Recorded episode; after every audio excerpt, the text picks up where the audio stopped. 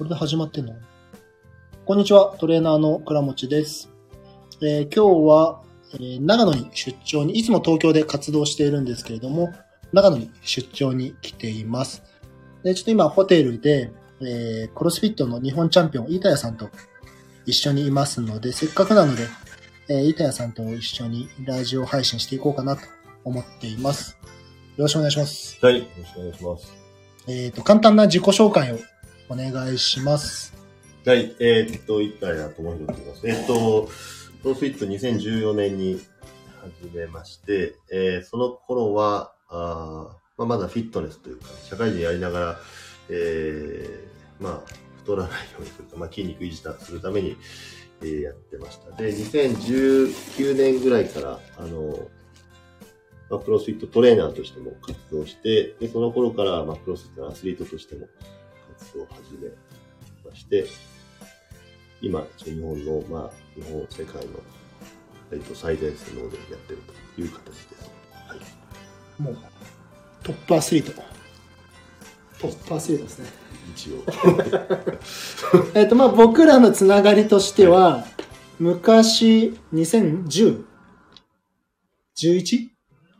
2010ですね。あれ？?11 か。アメフトの社会人チーム、明治エスターパイレーツというところで、僕がトレーニングコーチで入っていって、うん。板谷さんは選手でそうですね。いて、でその流れではい。もう気づけば十何年。長い付き合いで。はいで、僕はまあトレーナーとしてずっと活動していて、彼は気づいたらクロスフィットの方に進んでいたというところで、まあ、ね、こうアメフトからクロスフィットに行ったきっかけとかもちょっと最初聞いていこうかなと思っていますので、そう、クロスフィットに行ったきっかけをぜひ教えてください。はい、えーっと、そうですね、アメフト社会人でも今に言ったようにパイレーツでやってたんですけど、えーっと、パイレーツでやってた最初の頃は、あの、まあ、アメフト選手よく行くゴールドジムというところでトレーニングしたんですけど、あんまりゴールドジムのトレーニングしても、パフォーマンスが全然上がらなくて、で、なんか、他のもいろいろ見てた時にクロスフィットに出会って、で、クロスフィットをやると、まあ、あの、アメフトの動きも結構、まあ、社会人になるとやっぱ練習時間減るんで、なかなかパフォーマンス上がらないのがみんな普通だと思うんですけど、クロスフィットやってると、まあ、土日もしっかり動けてたんで、えー、クロスフィットだなと思って、クロスフィットをやりましたね。で、アメフトからクロスフィットの方にこうどんどんどんどん転向してたきっかけは、まあ、アメフトでなかなかもう上に行くのが厳しいなと思っていややっぱね。そうね。そうなんですよ。特にあのアメフト I IQ 頭の方が。フットボール IQ が。そう。あれついていけないですね。社会人になってやっぱあのいわゆる一流この感覚とか構成とかその人の会話にまずついていけないんで。まあ、我々特にね、本当国公立大でフットボールやってた人間なんで、その、トップオブトップでやってた方と同じチームでやっちゃうと、うん。共通言語自体がまずなかなか通じないみたいな。だからアメフトの練習よりもアメフト練習後のミーティングの方が辛かったです。何言ってるかよくわかんない難しかった難しいですよね。本当に。まあ、特に彼の場合は、フィジカルモンスター。時間でやってフィジカルではもう圧倒できても、やっぱりその先ってなると結構難しくて。いや、でも、クロスフィットが本当に合ってたなとは。うん。思って。やっぱり始めたら、自分のパフォーマンス自体が上がっていったりとか、そうですね。やっぱ上がりましたね。で向いてるって感じも、自分の体に向いているというか、うん。僕はなんか運動の能力的にあんまり偏りがないというかあの割と長距離とか長い時間も動けるし、まあ、だけど逆にあのスピードがめちゃくちゃあるわけじゃないけどまあそこそこ短距離も走れる、うん。なんかまあ、まあ、取り柄のない選手だったので。器用貧乏的な。はい、そうそうそう何でもこなせる何でもやるけどなんかと何かに突出してないので。でクロスフィットもやっぱそういうのが求められるんで。うん確かに。高重量だけ上げてもダメだし。そう。種目によってはクロスフィットが10キロぐらい走ったりするうん。そういった面で言うといや結構向いてるスポーツ、そうそういいスポーツに出会ったなっうんていうのを思います、でもどの辺からもうクロスフィット専門というか。えーっと2010 2018年ぐらいまでは普通に社会人一般の企業に勤めてたので。ああそうだね。その時ぐらいまではいわゆるクロスフィットジムの一般会員でうん。クラスに出てたんですけど19年ぐらいからトレーナー活動を始めてそこからは、まあ、しっかりとトレーニングも時間も増えてちょっとそういう大会にも出てる。はいはいはい。立ち上げいつだっけ？今のジムの立ち上げは2020年のコロナ真っ只中。そうだね。その前は？その前のは10だか8か。そっか18だ。8ですまあちょっといろいろあって。いそうですね。ろいろあって。今2020年から今のうん。新しいのが U フィット A とアンアンインタラプテッドは2年半です。みなとみらい駅横浜のみなとみらい駅でうん。ジムを立ち上げてもうバリバリのオーナー活動しながら、日本戦って世界でも戦って 雰囲気として世界に出た時の雰囲気というかやっぱに日本を代表して世界に行くわけじゃん。うーんこのモチベーションじゃないけど。ああ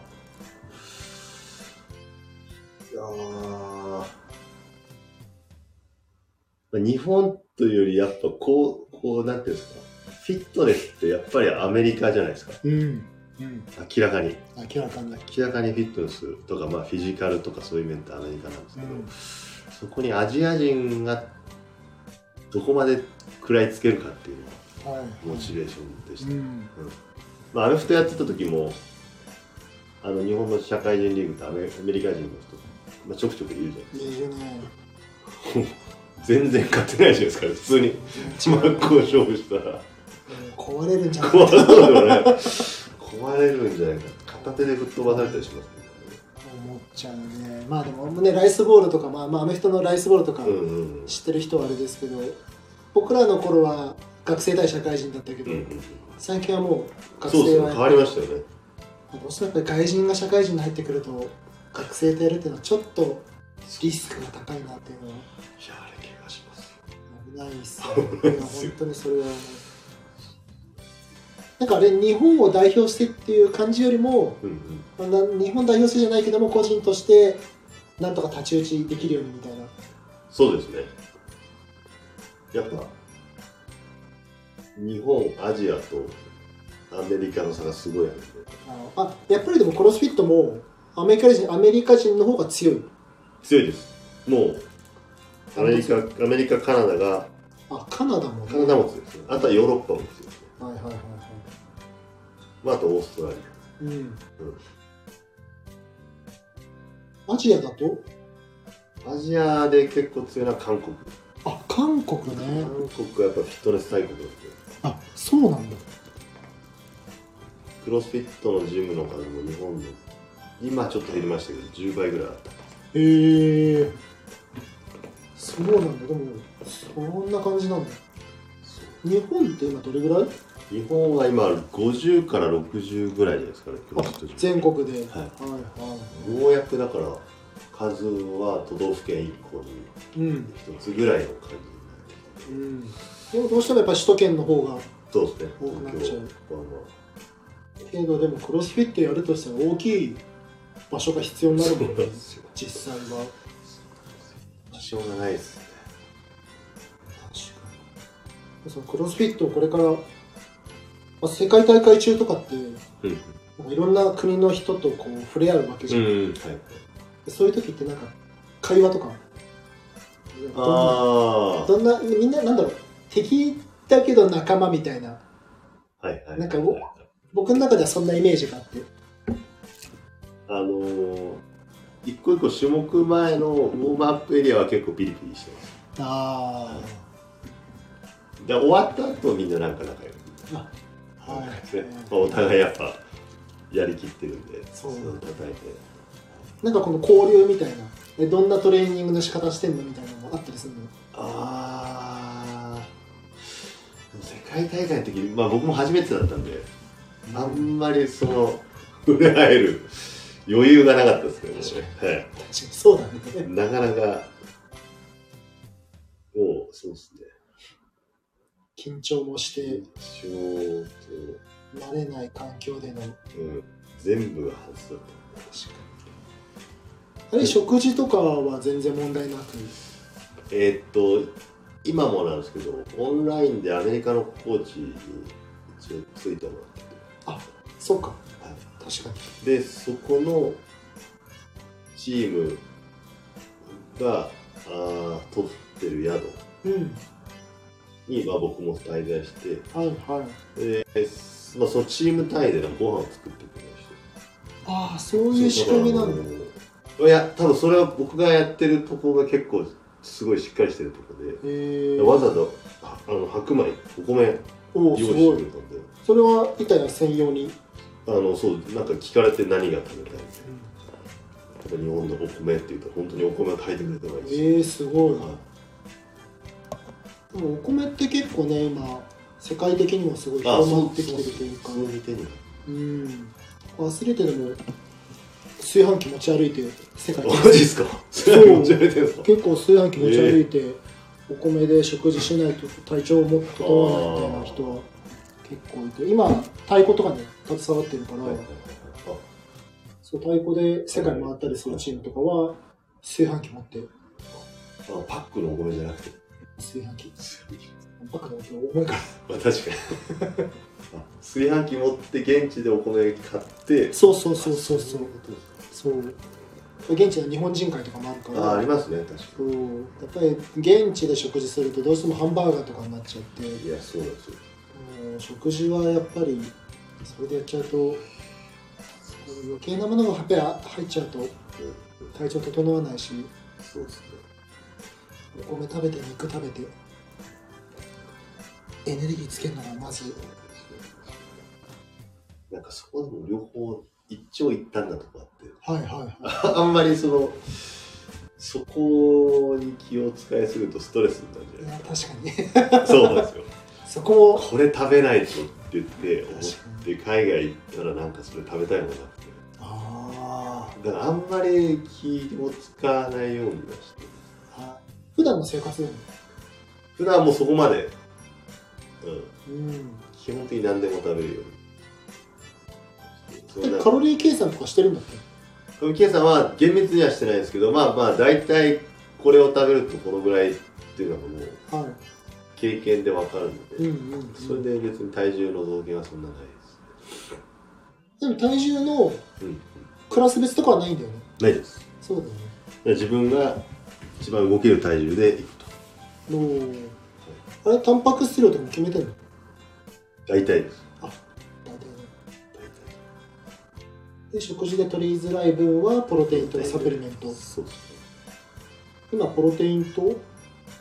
サプリメントですか、うん。プロテインクレアチンえー、まああとアミノ酸。はいはい。あ BCAA は？あの EAA もあ EAA のあれ EAA の説明を。ね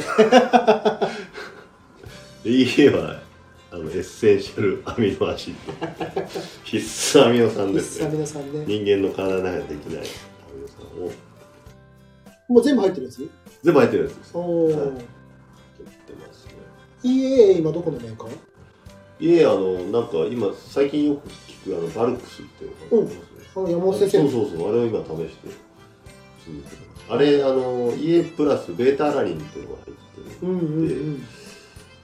それから持久能力のベータアラニンって何に効くベータアラニン一応持久力の高い。のおお形ですねはいはい。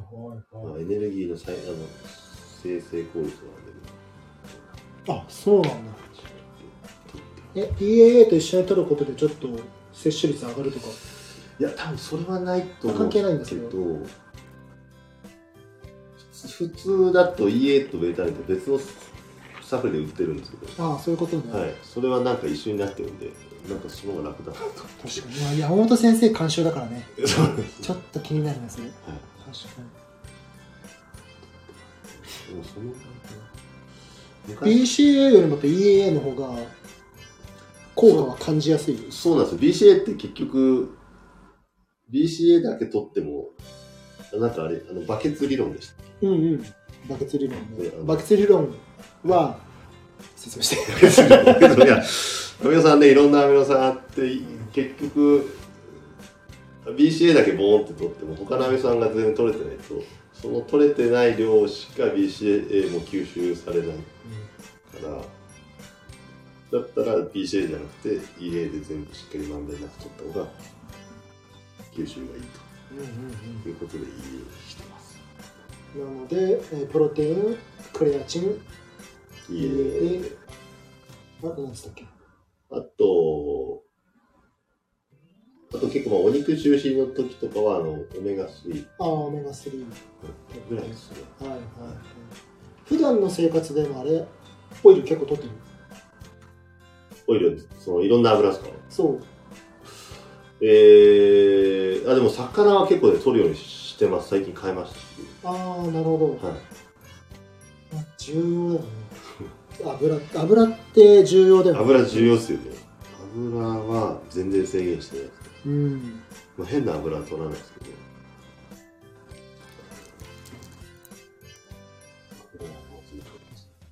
そう油油みんな取らなすぎですよね。取らなすぎっていう。かなんかまあ変な油というか油全部が悪いって思われがちでそうそうそうそうそう。ちゃんといい油はしっかり取って取らないとうん。いけないなっていうのはあと炭水化物と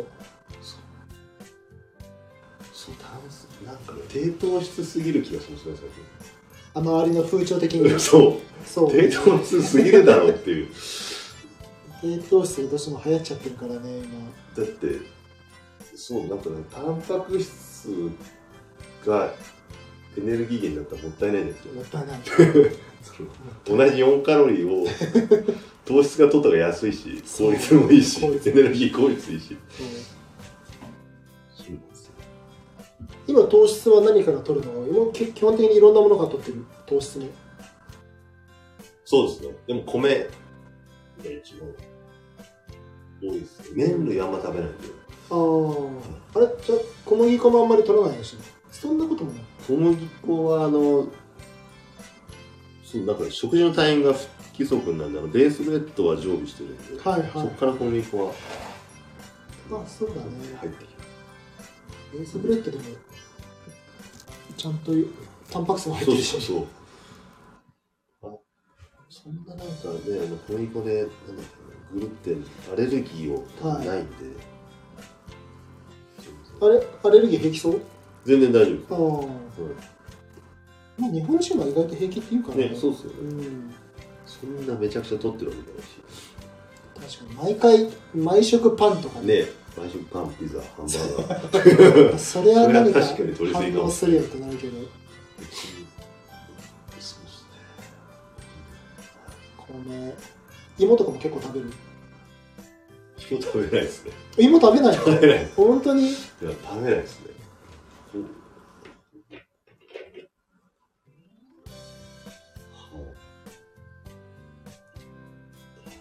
野菜食べないですよね。野菜食べないんだ問題ですよね。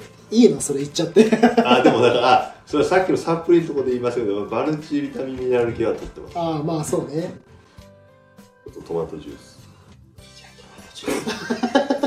トマトジュースはどうかな野菜ねでも意外と取ってない人多いからないうん。や選手でも意外と野菜取ってない人多いよねおーまあ、特にカロリー必要な人って野菜取りすぎちゃうと食べれなくなっちゃう。そうねそこなんだよねエネルギー必要になってくるとそうですよね。野菜で傘がいっちゃうと。そう容量的にそう。っていうところは難しいポイントだよねそこ。ダイエットしたい人はね、いいかもしれない。うん。そこは結構考えなきゃいけないポイントかもしれない、ね、そうそうそうそう。あとベースブレッドで食物繊維も結構入ってる。まあいいかな。みたいなまあまあまあまあそうね。でも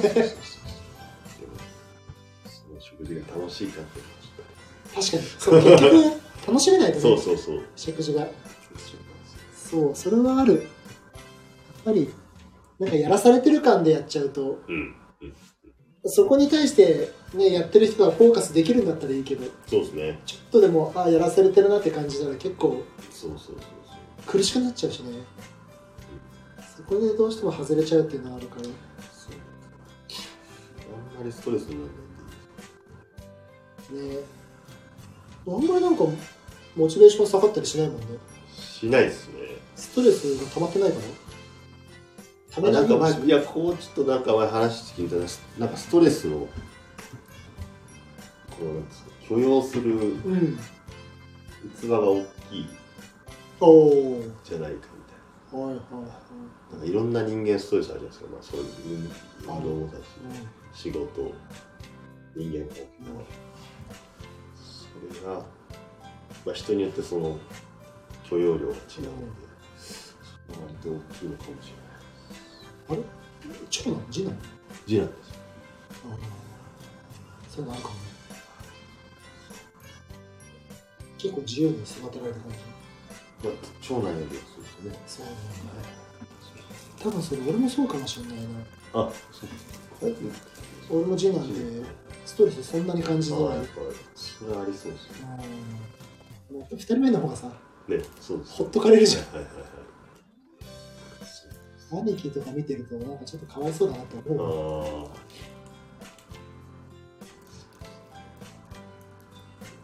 そういった生活はまああの踏み込みづらいところではあるけど結構関係あるよね。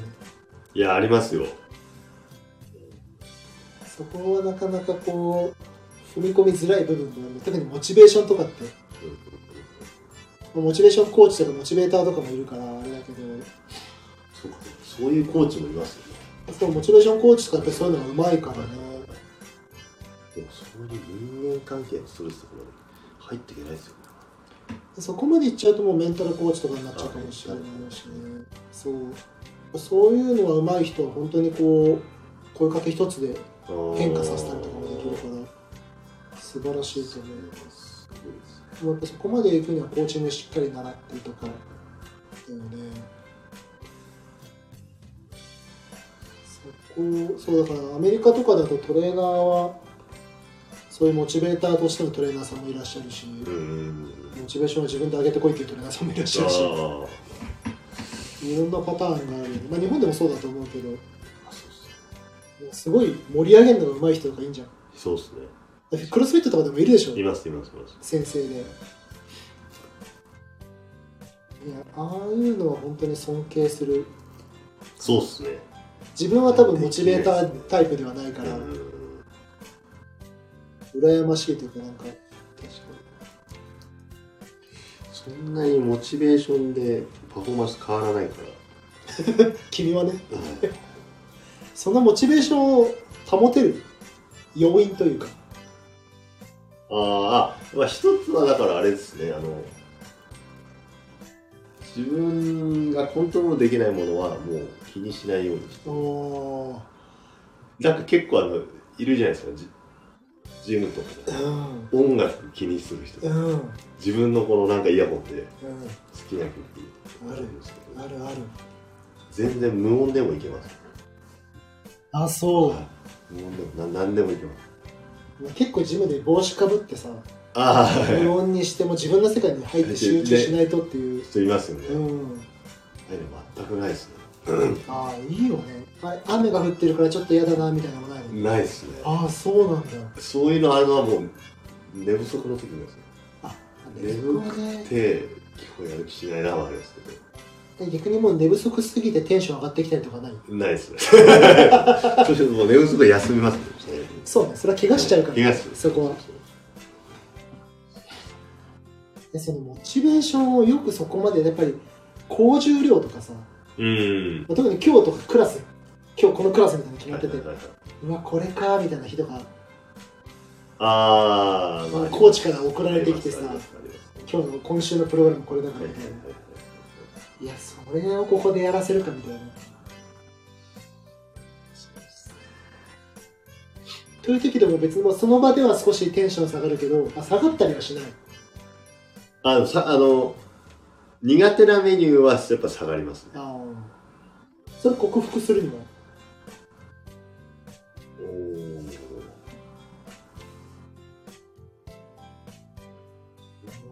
まあでもそれをやらないと勝てないというかあそれをやれば勝ちに近づくって考えてやるあはいはい。ですか、まあそうだね。確かにその先に勝ちがそうそうそうそう。あってそれで自分が成長できるならそうなんですよそれもそれやそう。やらなかったら勝てない。んで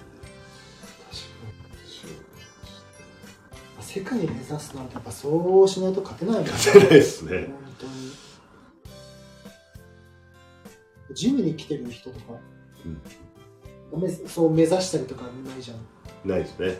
でもクラスでこう一緒にみんなでやってるはいはいはいはいあちょっとテンションがなかなか上がってないなっていう方とかもいらっしゃったりするじゃん。いますね。そういう時はこう声かけの仕方とか。うんうんまあでもその人たちもやっぱ大体嫌なのは苦手なやつが出てきた時。ああそうそうだね。そうそうそう。そうなんですよねでまあまあやっぱコーチっていう立場上はやっぱり怪我させたくないんで。うんうん。うん、まあそういう日はあんま、まあそういう、そういうの、モチベーションとか体調とかだったらあんま無理させるようにしますけど、ああそうね。なんか苦手なとこだったら、大体まあ、特にクロスフィットの場合、結構、向上心高い人多いんで、そう。懸垂できるようになりたいとか、はいはい。腕プレスができるようになりたいとか、苦手な種目ほど、実は頑張りたい人が多い。クロスフィットやってる人ってモチベーション高いよね。高いですね。すごいと思う。ねすごいです。ね。朝6時から。そう。朝6時からだっけ？6時から。6時半ですよ。6時半から。すごいですよいや朝6時半からあんなバーベル担げないよ。そうそうそうそうそう。そうそうそうとまあ僕も担いでましたけど。すごいと思うアメリカ人とか朝5時からやったりする5し時ありましたね。この前沖縄の人に聞いたら沖縄のジムとかも5時半ぐらいからやってるでしょ。あありますあります。それはすごいなと思って。朝早いですよ経営者の方とか多いよね結構。やうん多いですね。そういうモチベーションとかも。なんかやっぱ時間あんまか考えてないのかななんなじスケジュールしちゃえば多分うん。できちゃうんですよ。うんうんうん。でも夜やるよりは朝やった方が集中できるよできますね。そうこれトレーニングやりたいっていう人は絶対おすすめなのは朝っていうのは毎回言うんだけど間違いないと思います。これやっぱ夜にやろうって言ってもテンションが上がんないというか。テンションまちまちになりますよね。夜はそうだね。そう仕事その日の仕事によって。うん。まあ、夜飯のタイミングとかうん。仕事終わる時間もそうだしこう家帰る時間、ねね。特に家族がいたりとかすると、そうそうそう。まあ、でも朝も朝でまあ前日の睡眠とかいうまあ朝はもう睡眠だね。そうそれだけですよね。でも朝やろうって決めたらもう夜酒飲まなくなるし。そうそうそう。そうそう。健康にはなると思うそう絶対トレーニングは朝おすすめ。だしこうやってちょっとずつでもフィットネスが広がっていったらいいかなとは思ってて。でもクロスフィットも、ね、やっぱりすごい厳しそうなイメージがあったりとか、うんストイックなイメージがあるけども、ありますね特にクロスフィットはその大会とかがそっうんちの方が映像としてよく多分世の中に出ちゃってるんで。ああ確かに。一般の人がジムでやってるクロスフィットってあんまりこう例えば YouTube とか出てこないんで。そうだね。だからイイメージが厳しい激しいうん。辛いになっちゃうんですよ僕でもどっちかっていうとあのクラスでやってることっていうのは結構みんなで盛り上げてみたいな、うんうん楽しそうな楽しい楽しいです。そう。しかも実際やってる人って普通のみんな一般人のうん。人で。でで若い若い時は子供のクラスもあるし。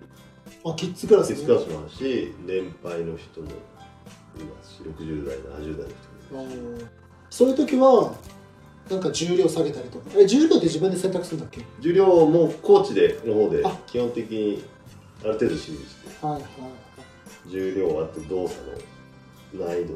うん。まあその人の可動域に合った動作だった。りうん。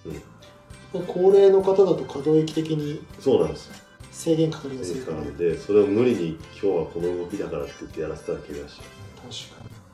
でウォーミングアップの時間もちょっと長めに取ったりとか。そうですね。まあそのウォームアップでその人のその日のコンディション見たり。ああ確かに。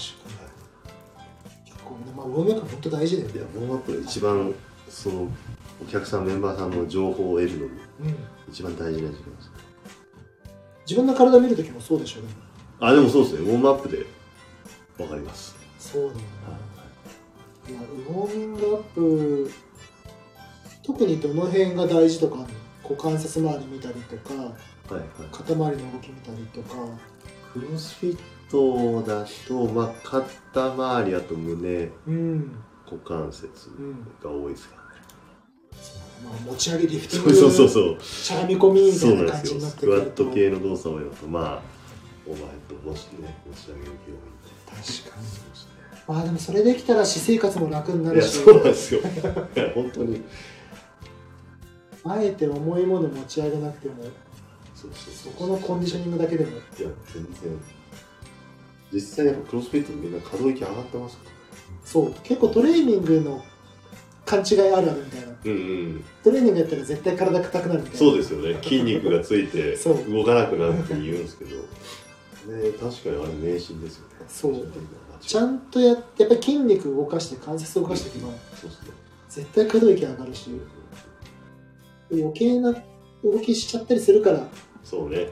硬くなっちゃったりするっていうのはあるけど。でも正しくトレーニングやってれば絶対可動域上がるしうん。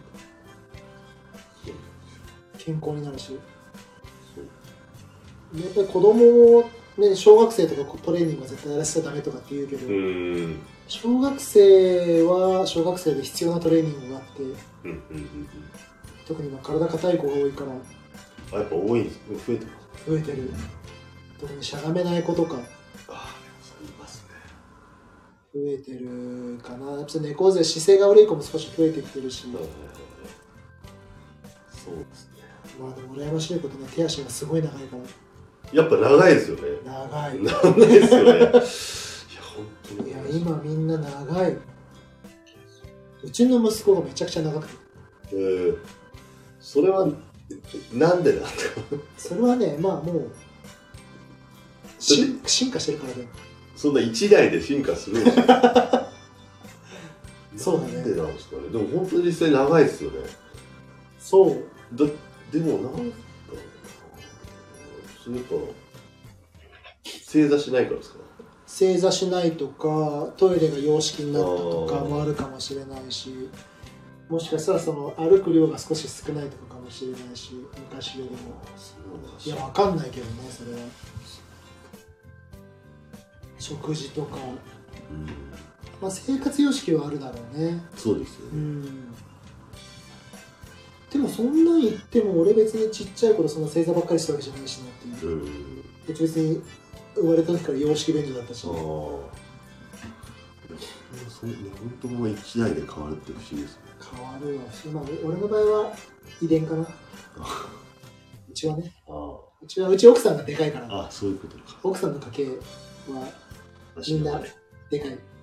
みんな1 8 0センチ以上あるからまあ、確かに出かければ相対的に足も長くなるそうそうそうそうそう。そう。やっぱりそういった時でも正しくトレーニングやってればいい体型というか、うんまあ、柔軟性向上だよね。あと体幹、まあ、体幹強くっていうのもちょっと言い方あれだけど体のコーディネーション能力というか。うん。確かに。コーディネーション能力がすごいある。あ本当もういやクロスフィットは本当にそれは重要だと思う。重要ですね。キッズクラスもそんな重いもの持ち上げたりしないもんね。あ全然しないです。あの木の棒とか。木の棒とか、まあ、子供の23キロの棒とか、うんそう。そんな負荷必要ないけどでもね23キロとか5キロぐらいの負全荷だったらランドセルだってそれぐらいあるしそうそうそうそうそう。それぐらい負荷かけてあげた方が実は体が反応するから安全だったりするんだよね。自重よりも自重安全説ってあるじゃない。はいはい自重って実は安全じゃないじゃん。ああまあ確かに自分で一番代償動作が出やすいはいはい。動きでやっちゃうからちょっと5キロぐらいで負荷かけてあげた方がああは体の荷重を感じやすくていはい。反応しやすい。高重量筋が重さあった方がいいですね。そう絶対そんな20キロとか必要ないから、う。んうん23キロ体重の10%ぐらい。の負荷かけると。そう。そう結構体重の10%ぐらいの負荷だったら体がちょうど動きが変化するかしないかぐらいのちょうど反応すると言われてるから。そう。そう。そういうところでやってあげると自然な形で覚えやすいっていうのが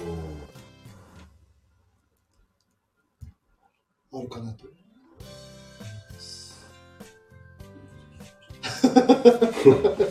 いや結構いろんな説があるからねそういうのーもあマスコットバットとか何グラムでやればいいとかさ。ーそんないろんな研究がされてるわけですねそうバットとかも例えば800グラムのバット使ってたらはいはいそれに10%の重さぐらいだったら普段のメカニズムと同じメカニズムで触れるみたいな、うん。体が気づかないギリギリの重さみたいなのが出たりしてて。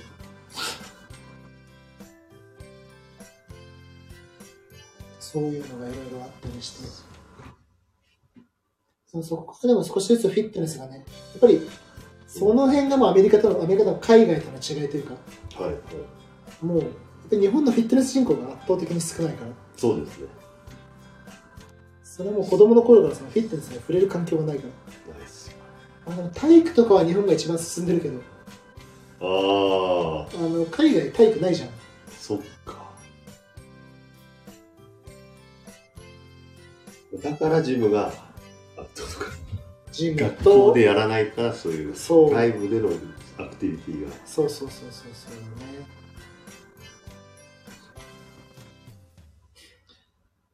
日本の体育がこれからどう変化していくかもわかんないし。そうですねそこで少しでもフィットネスが広がってくれば。うん。いいよね。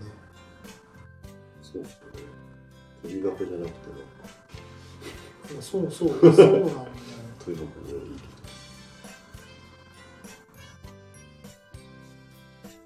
体育で専門的なことばっかりやるよりはけどうん。もっと基礎的なことをやっていった方がね。いいと思うし。ちっちゃい頃はね。いろんなことやってるそう、うんいろんなスポーツやっていった方が。そうみんなそれまあそれ中学生とか高校生でも、ね。うん、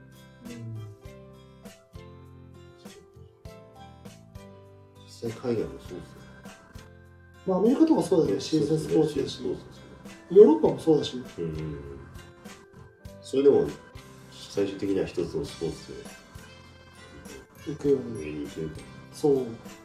いや日本はいろんなスポーツがありすぎると思う。あそっちですか？いや一つのスポーツ始めたらもうそれだけじゃん。あはいはいでそれがみんないろいろバラバラじゃん。ああで日本ほどスポーツがたくさんある国ないと思う。にそうですね。野球強いじゃんサッカーもちゃんとプロリーグあるしバスケラグビーバレーボールハンドボール個人競技。全部それぞれの団体頑張りますもんねそう。これ日本だけだと思う本当に。